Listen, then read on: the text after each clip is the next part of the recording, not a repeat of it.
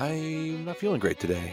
Woke up with a bit of a headache. Feeling I got a flu shot yesterday, and I don't know if I'm Mm, just yeah. like experiencing the mild fallout of a flu shot. But uh, Yeah, I got a flu shot and I had like just like this mild irritated sore throat for like a week. hmm, I was a little concerned about it at first because I get strep sometimes and that's, you know, sore throat without any other symptoms, mhm. but it just never got bad.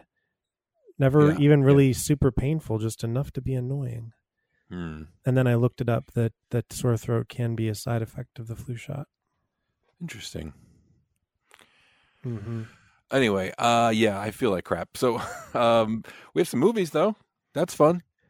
We sure do. Did any of them make you feel better? Mm, not really. I mean, I think one of them is bordering on excellent, but they're uh, none of them are great, No. and none of them left me feeling great. I just watched Bad Hair, by the way. Uh, How did you watch it? just before coming to this recording, I had to skim through the last forty minutes or so. To Oh, make it in that's that's even better. yeah, Because to me, the I strongest the the, strongest stuff is the beginning. yeah. Yeah, it's a very surprisingly strong stuff, actually. Uh, Oh, but I thought it was super strong. It surprised me. right. I mean, I guess are we diving into this? We're then? diving into it. Bad I- hair. to me, I thought just ba- based on blurb and you know trailer and whatever, I'm like, okay, this is a this is a a black culture version of like of a good boy with Judy Greer, like a Mhm. dumb concept that you know somebody gets drunk and is like, what what about this, and then they make a movie out of it, and it's not that. It's way more specific. hmm It's way it's way more personal and interesting and has a lot to say. I think it does devolve into camp and silliness, but I was surprised how not silly the first. So anyway, I guess we should talk about the uh the picture first. Sure. So Elle Lorraine plays Anna, and she is a young black. What is her role? She's kind of an assistant at this network. She's an executive assistant to begin with, right? And then she kind of climbs Right. the ladder to Yeah, producer. and, but she has dreams to be a producer and also to be on camera talent for this network. Uh, this takes place in what 1989, late 80s. Mhm. It's looking to that it's some sort of MTV ish um, channel with a niche toward black culture at the time. And the channel is having a big reorg that's causing everyone some stress and anxiety. Uh, Vanessa Williams comes in as Zora to hopefully turn things around. And one of the things that Zora catches on about Anna, you know, in whom she sees some promise, is that her hair is natural and therefore bad. And Anna had some trauma with her hair growing up that is shown to us. And she's given the name of the salon where she needs to go to get the right kind of hair to be the professional woman in this field that she should be. And uh, Laverne Cox, I think, has a great turn as her um, beautician and hairdresser. And the hair ends up just sort of attacking people and feeding off of people, the enemies of Anna who get in her way.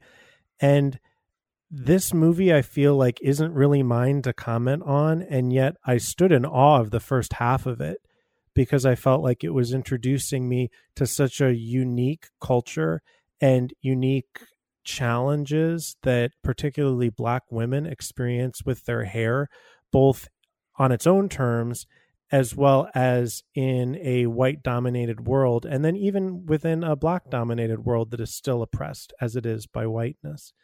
And I thought that the film brought this out in a lot of interesting ways. I felt the characters seemed really real and relatable, even though I don't know their world all that well. My critique of it, um, just briefly, is that once it kind of grew into the horror movie that it was trying to be, then it didn't make a lot of sense anymore and it just got kind of silly. And the things I feel it had to say were kind of thrown to the wayside. You know, any any conversations about natural hair versus a weave and what that represents to people and the pain and the agony and the suffering to get your hair to look a certain way in order to have the life that you want in a in an oppressive culture. All of these really um rich themes that were being explored in the first half i feel are just kind of abandoned in the second half. Yeah, yeah, I'd say that's that's um, covers my thoughts pretty closely. Uh, worth mentioning also in the cast, uh, Lena Waithe Uh huh. and um, what's her name, Yaani King Mondschein as Sister Soul and Brooklyn, two of her kind of uh, Anna's colleagues, uh, and I thought they they were standouts um, as characters as actors. Jay Pharoah's in there as a host on the channel, Julius, who's kind of hmm um, yeah, I don't know. Um, And the mythology that they weaved in, right, with Blair Underwood, uh, Gray for some reason, right. and uh, where there's this book about uh, a, an enslaved person who then sought to change her hair through the moss of this tree and it took her Yeah. over and like this and this lore about witches that come to life through you when you when you change your hair in this way and her adopter was it was it her uncle or adopted father talking about Yeah, she called him Monk. Yeah. Right, right, right. Okay. Talking about how these are the stories that are not just superstitions. They have made us who we are. We need to respect them. Um, but these stories are also not freeing. They're not liberating stories either. He's trying to um, repress her with this narrative. And yet it's the narrative ultimately that makes sense of the madness that's happening.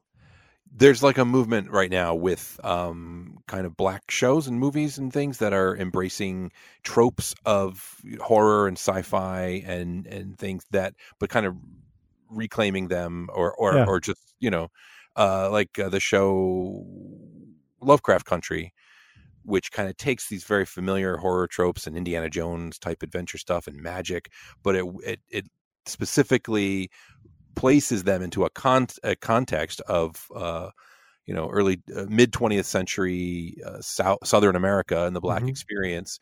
And this movie's so pinpoint specific in 1989 in this kind of cultural uh, moment that uh, I, I find it all fascinating and, and really cool. It breathes new life into things that have become kind of stale I guess I would criticize Lovecraft Country the same way as this movie that once you devolve into the special effects sequences and the chases and the killing and the craziness, it all kind of blurs together anyway.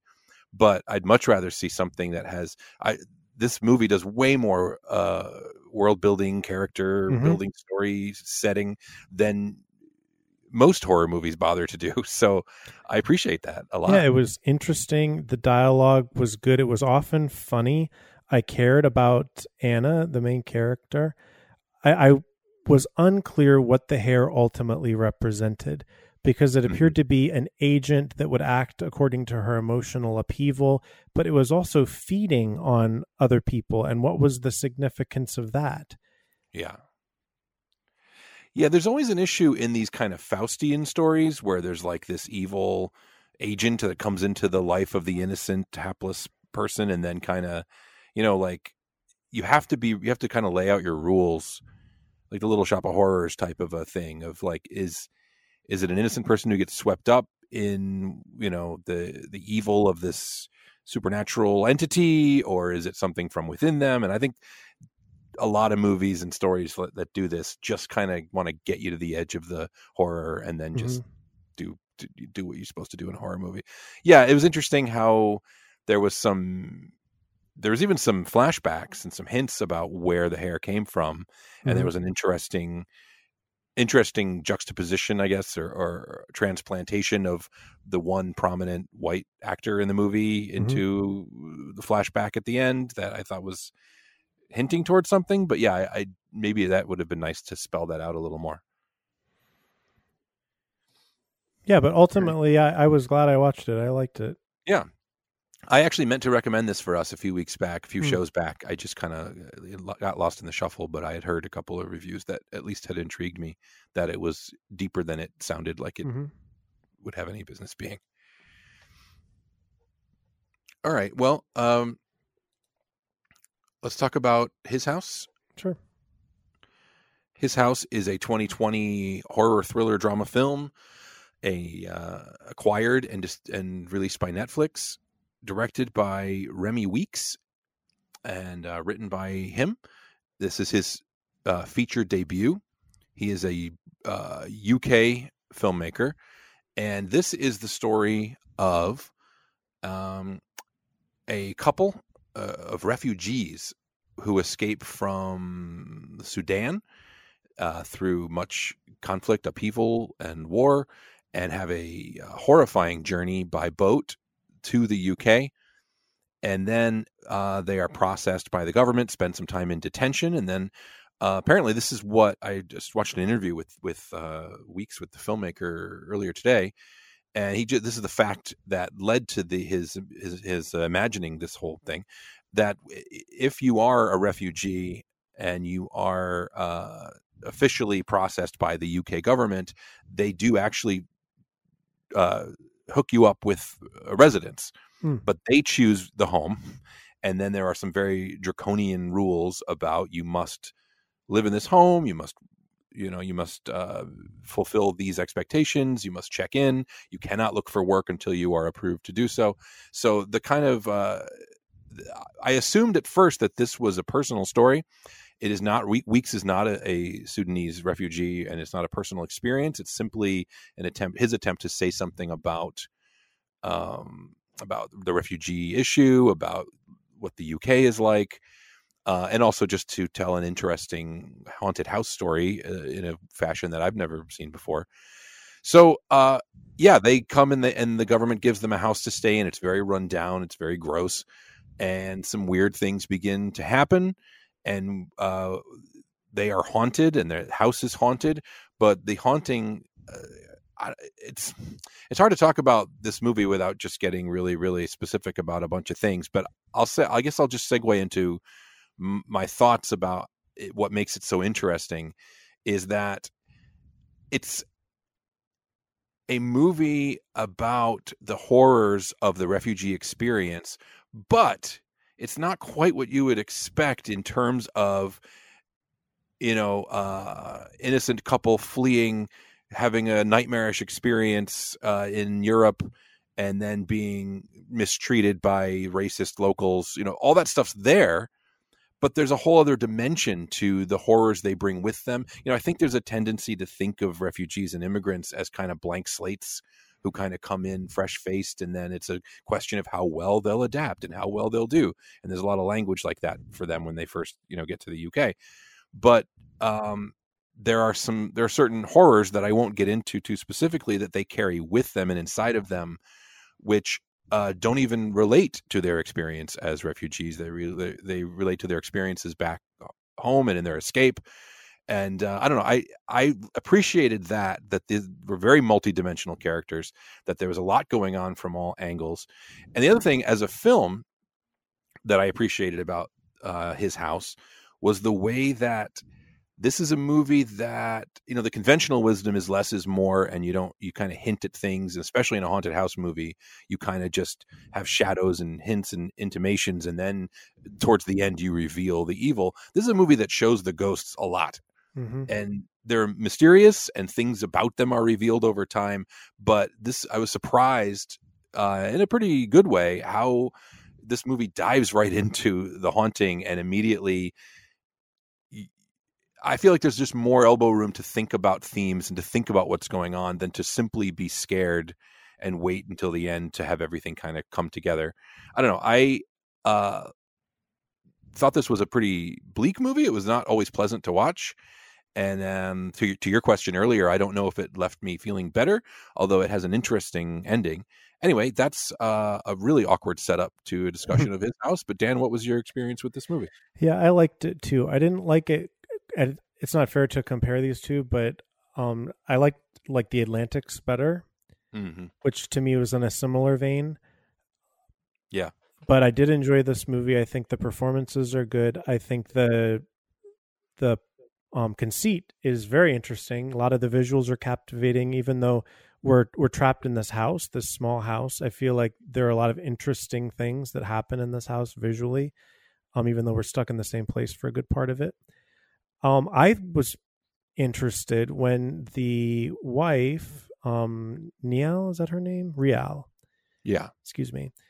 When she talks about this legend of the night witch and reminds her husband after these um happenings start start going on in their house that seem supernatural or malevolent of this man who decided to steal from this night witch but little did he know that a bit of the witch was in all of the possessions so he built his house then out of this witch basically and could never escape that witch right mm. and i didn't quite understand the giving of that legend at that time because i thought well what does that compared to how does it compare to their experience and we come to you know what you what we don't want to reveal is that it does have to do with their experience that really it, it parallels it very well and these ideas of the the things that we do, big or small, that are anywhere from bent to evil in order to survive, um, that that just doesn't stay in the past. That that becomes a part of us, and we bring it with us. And yeah. I think that that's uh, perceptive, and it was really interesting to bring those concepts and themes into a story, a, a very real, realistic story of the refugee experience. I think the most um, terrifying horror is when you can situate it in reality mm. when everything else about what's going on seems very real and in this movie it did yeah and also uh, i failed to to give uh, shout out to the actors uh, sope dirisu is the male lead the I don't, I don't know if they're, if they're married or if they're just partners, but he's uh, Bol, and uh, Wunmi Mosaku is uh, Rial, his, his, wife or his partner, and she is also she's great. She's in Lovecraft Country in a very she's got a great role in that show and a very different role than than hers here. But um, yeah, they're great. Matt Smith, the British actor, former Doctor Who, uh, is their caseworker with uh, the immigration office, and um, it's a very small cast with a lot of other people in tiny parts, but really they're the main characters that you that you meet. Yeah, um, it's on Netflix. It's uh, I'd say more than worth a watch. It's pretty unpleasant, but it's also very original, and um, I was happy that I saw it. And I do, I agree with you that horror, you know, this, and it's an ongoing trend. It's not so much new anymore here in 2020, but the idea of of horror as a way of exploring, uh, you know, movie horror supernatural horror as a gateway into looking into hu- human horror. Mm-hmm. Yes, uh, either psychological or in this case, uh, well, psychological and um, you know the, the, refugee experience and all those things is a very interesting mm-hmm. thing. And another thing that the director said, Weekes said in his interview, was uh, he feels like horror is a genre that allows you to be more emotionally direct and honest than you can be in almost any other mm-hmm. movie genre because everything's so superficial and that this is a way of confronting things in a way that you're not allowed to in a lot of other uh, genres and i thought that was an interesting comment yeah i mean a la parasite right i think that mm-hmm. parasite mm-hmm. was more of a horror movie than it was popularly marketed as mm-hmm. because it took human horror and just displayed it so artfully in a story that was so compelling that that we were hooked and we yeah, weren't yeah. scared because it wasn't happening to us but it kind of is happening to us mm-hmm, mm-hmm. you know that's that's why we accept it but yeah those right. th- those uh those films are so effective yeah yeah i'm always uh i'm always up for that um and i more so than than using horror for cheap thrills or for some kind of gimmick. Although right. uh, movies like Bad Hair take the gimmicks and do mm-hmm. more with them than you might expect. All right. Uh, you want to tell us about the lie, Dan? Yeah, this was one that just kept on coming up in my recommendations, and I finally gave in and watched The Lie. It's not new, it's from 2018, and Joey King stars as Kayla, who is the daughter of Jay and Rebecca, played by Peter Sarsgaard and Mireille Enos. Um, her parents are divorced, but still have a reasonably decent relationship, all living in this upper middle class nonsense. And one day, Jay is driving Kayla to where some dance retreat or something. Yeah, dance and, retreat. And they come across Kayla's friend Brittany waiting at a bus stop supposedly to go to the same retreat. They pick her up. And at one point, the girls need to go to the bathroom along the long road in the middle of nowhere. So they get out of the car. And next thing Jay knows is that Kayla, his daughter, has pushed Brittany off of this bridge after a dispute. And Brittany is presumably dead. And through a turn of events, they decide that the best thing to do is to pretend that it never happened, that Kayla was never going to the dance retreat. They haven't seen Brittany, and they just want to protect protect their daughter. The mother, um, Rebecca, is an attorney, understands local law enforcement procedures, kind of guides them along, and they think they're helping their case by enlisting um, Rebecca's old friends from her former department, but those friends get suspicious. Brittany's father is understandably worried and also suspicious, and things spiral further and further out of control until the parents are committing worse and worse acts in order to protect Kayla before the entire thing comes to a tragic close. Um, what'd you think of the lie? Well, uh, okay, I your comment to me in in mentioning that you'd watched it was that the reviews were horrible and you were intrigued and that you watched it and you mm-hmm. didn't think it was as bad as so i went in with that thought. Right. So i would agree up top uh, my experience watching the first half of this movie or first even mm-hmm. two-thirds of this movie was what are they talking about? This is interesting. I you know i Shireen hates movies that are all tension and conflict and things spiraling. I can really enjoy that, especially when it's well done and tight. Like, you know, I like a Coen Brothers movie about, um, an, you know, a, a normal person stumbling into crime or into some horrific situation that that just gets out of hand. And I thought that's what I was watching. I thought this was kind of an exploration of one of the most horrific what ifs for a family.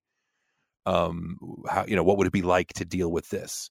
and I was into it and I was on board, even though some things about it are strange. But I just thought, yeah, it's histrionic, it's a little over the top in the acting, but I liked it. Um, and then uh, we're I we're always kind of on the fence about spoilers here. Um, it's a 2018 movie, but I um, as things begin to come together and be revealed is where the movie did ultimately lose me.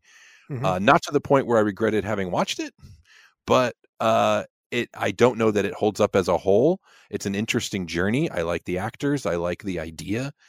Um i it simply it by the end there's so many wait a minute.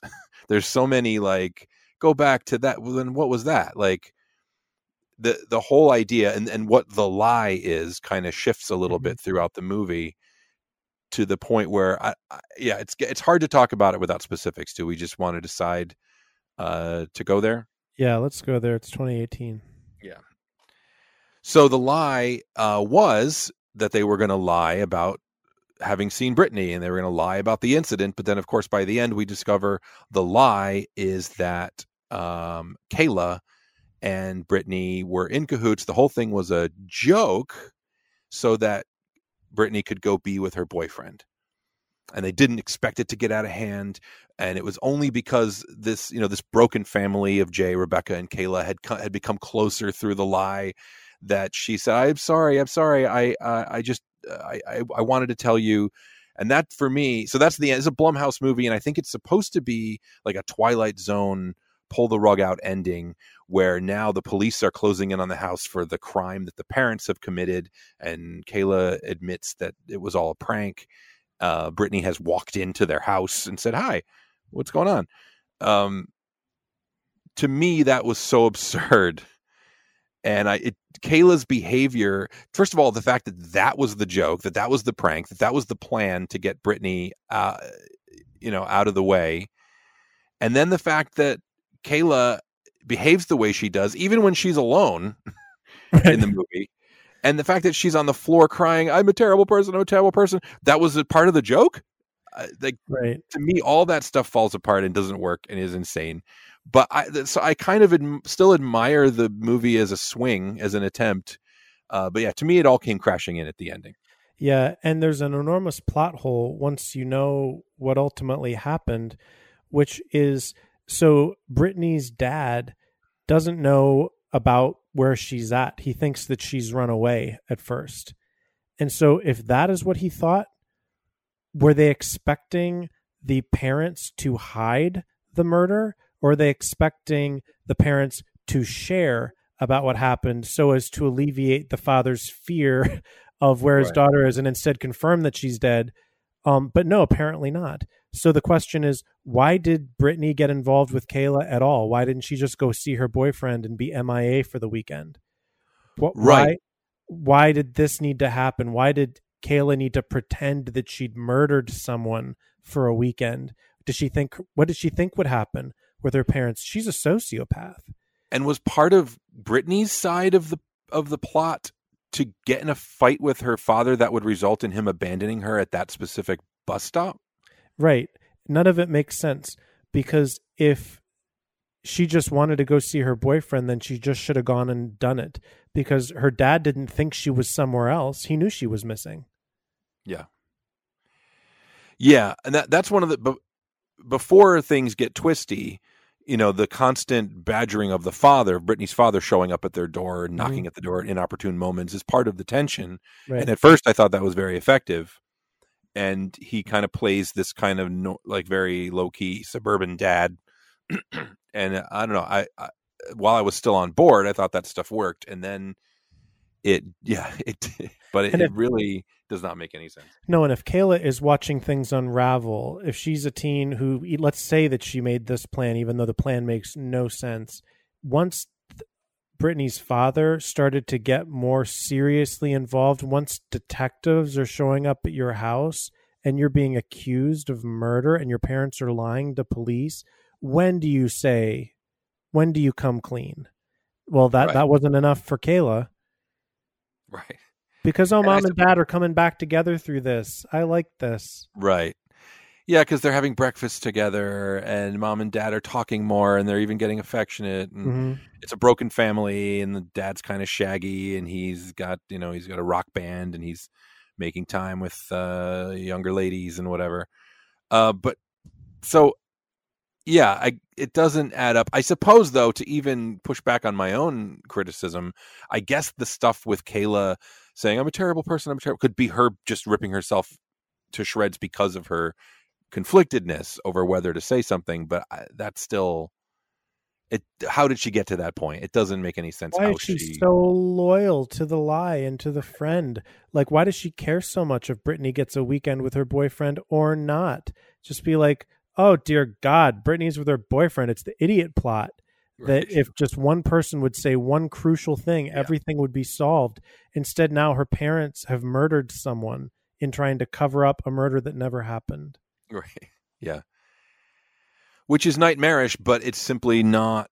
I felt like the opening uh strains of the movie i could you know on a movie level i could empathize and get into it and think like go along with it but then yeah by the end it's just not on the it's not on this planet anymore yeah, and Enos and Sarsgaard are very good, which mm-hmm. unfortunately heightens the material because yeah. had lesser or even poor actors played these roles, I think I would have been bored a lot earlier and wouldn't have mm-hmm. cared. And and these two I think drew me in to right to making them a little bit of anti-heroes like you did kind of want to want them to get away with it.